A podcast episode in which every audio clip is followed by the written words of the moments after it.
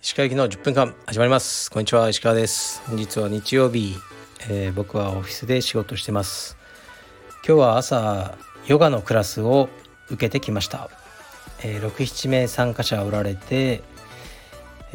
すごく体がもう硬くなっているのできつかったですけど、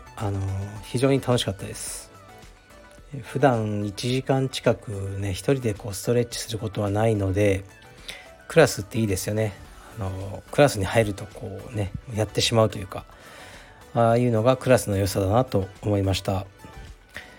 ではレターに参ります。石川さんこんばんは。カルペディエムのインストラクターさんでプライベートレッスンを受けてみたいと考えていますが、どなたで受けるか迷っています。わかる範囲でこの技はこの先生がおすすめなどありましたら教えていただけないでしょうか。好きなスタイルはハファエル・メンデスさんです。1回で紹介するのは難しいかもしれませんが、よろしくお願いいたします。はい、ありがとうございます。まずハファエル・メンデスが好きだからといって、彼のような技を教えられるスタッフっていないと思いますね。彼はもうハファエル・メンデスが一つのジャンルだと思います。だからあれはちょっとね、真似はできるかもしれないですけど、彼の柔術を教わるっていうのは僕は無理じゃないかなと思いますし、スタッフのね、このテクニックのことは僕は本当によくわからないんですよね。ですからまず所属してる道場の他の方に聞いてみて、何々先生どうだろうみたいな、何々先生がいいよみたいな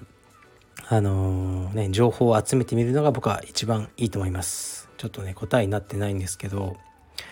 でハファエル・メンデスとギー・メンデスが多分初来日の時かな、茶帯だったんですよね。もう随分前ですよ。もう彼らは茶帯っていうのは相当前のはずですけどに、確かブルテリアさんの企画で、当時ブルテリアスポンサーだったんですよね。だからブルテリアさんって結構先見の明ありますよね。いい選手がいたらスポンサーを早めにして来られてる気がしますね。でブルテリアさんの企画でおそらくですよ、 DVD が発売されたんですよね。僕も持ってたと思うんですけど、で、当時ね、彼らは先生が多分ハモン・レモスでしたかね。でその技の内容をもう出しすぎて、いい技を先生に怒られたとか、そういう噂もありましたけど、そういう DVD だったんですが、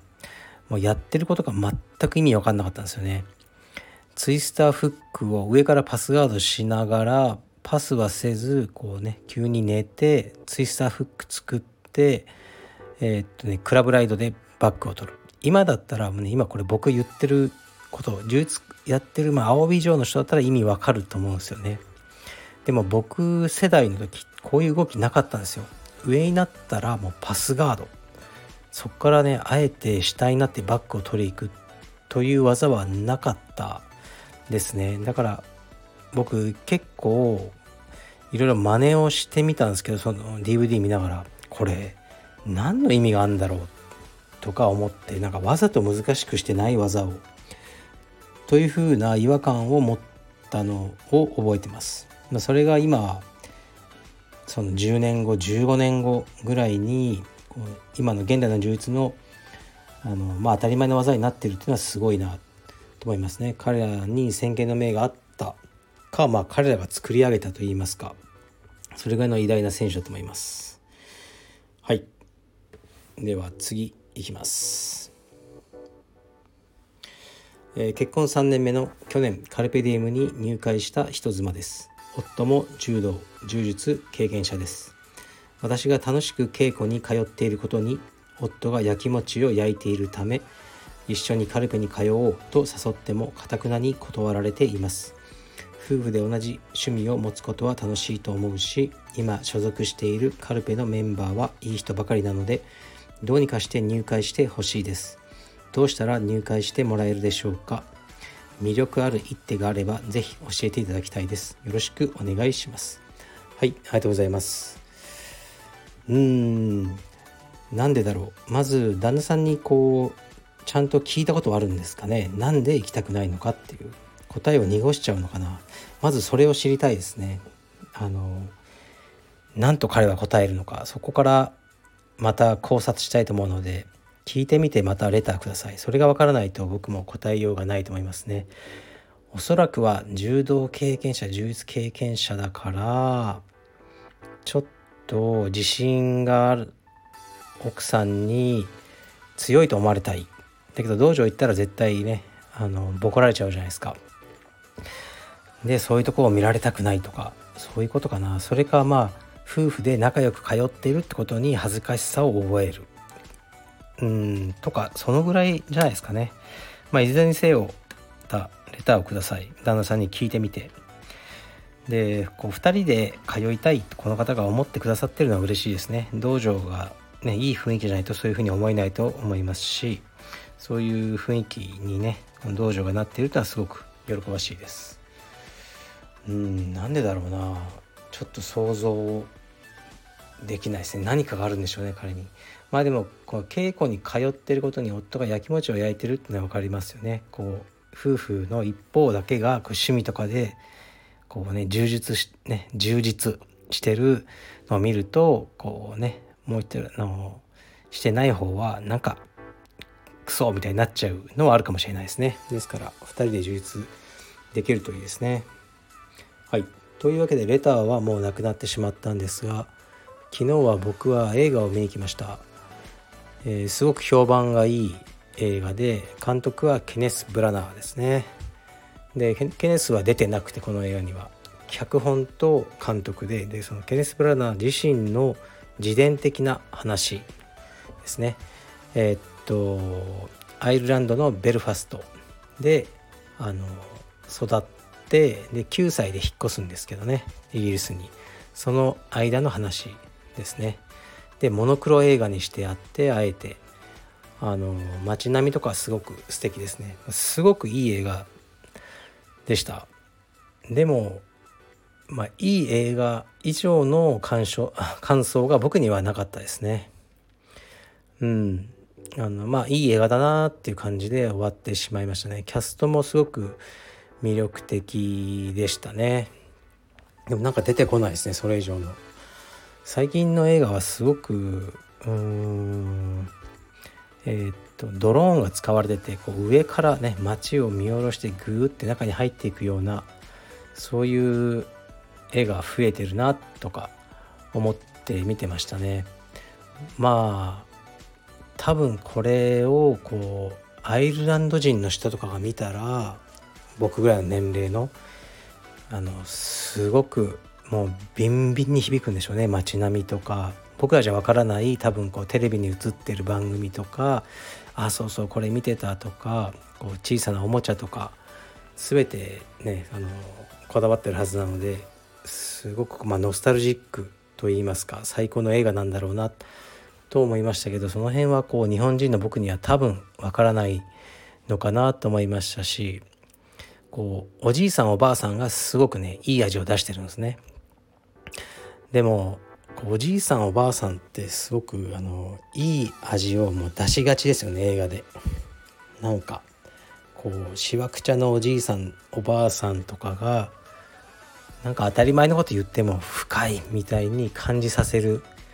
力があるんですよね。でそういうのを感じましたね。ずるいなみたいな。おじいさんおばあさんはずるいなと思いましたけど、いい映画でしたね。好きなシーンはこの夫婦がね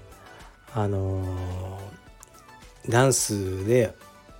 ね、踊るシーンがあるんですけど、そこが最高に良かったですね。あんなかっこいい夫婦はなかなかいないだろうなと思いましたけど、おすすめします。僕は、っていう感じですかね。アイルランドで思い出したのはもう10年ぐらい多分前にインスタグラムですねでつながってる、カメラが好きな方がいて、もう詳細忘れちゃったんですけど、僕インスタって2009年からやってるんですよ。もう相当前からやってるじゃないですか。で今度日本に行くみたいなコメントかなんかあって、で東京に来るならじゃあちょっとご飯でも食べようよって言ってたら、本当に来られたんですね。で若いカップルで背の高い男性、マットっていうんですけど、マットと、当時の彼女ですね。彼女は警察官だと言ってましたね。でアイルランドから来て、もしかしたらスコットランドかもしれません。でもアイルランドにしときますから来て、で僕ね、勇気石川って石川勇気っていうプロレスラーがいるんですよね、日本に。僕は全然知らないんですけど、その人と思ってたっぽいですよね。だからすごいちっちゃなおじさんが出てきてびっくりしたっていう思い出がありますね。であ、いや同姓同名だけで僕は柔術やっててプロレスじゃないんだよ、あそうなんだとか言って、で彼らを明治神宮に連れてって、そこでねいろいろ話して、で食事したり、1日だけだったんですけどすごく楽しかったですね。で真夏だったんですよ。ですごく暑くて、で蚊がいっぱいいたんですけど、明治神宮で蚊が止まってるよとか僕は注意してたんですけど、蚊というものがいないんだと、自分の国、自分の住んでる地域にはなんか初めて見たみたいな。だから面白い、止まってくるのが面白いっていうね、彼女の方が言ってて、いや面白くないよ、でもなんか吸わせまくってたんですよね、普通に。そしたらマットから夜電話がかかってきて、結構遅い時間に、いや遅い時間に申し訳ないけど彼女がもう全身腫れ上がってるとっていう風に電話がかかってきて、いや蚊にあんなに人生最初に食われたらダメだよって言って薬を届けたのかな、そういう思い出がありますね。で今も彼とは僕インスタでつながってるんですけど、お子さんがもう結婚されて、ね、お子さんが8歳、5歳らしいです。で昨日少し僕のインスタでコメント返し合ったりして、映画ベルファスト見たよあれたら彼は、いや僕まだ見てないんだって言ってましたけどね。そういうつながりのためだけにインスタとかを僕は続けてる気がしますね。はい、ちょっと長くなりました。では今日はこれから練習しようと思います。失礼します。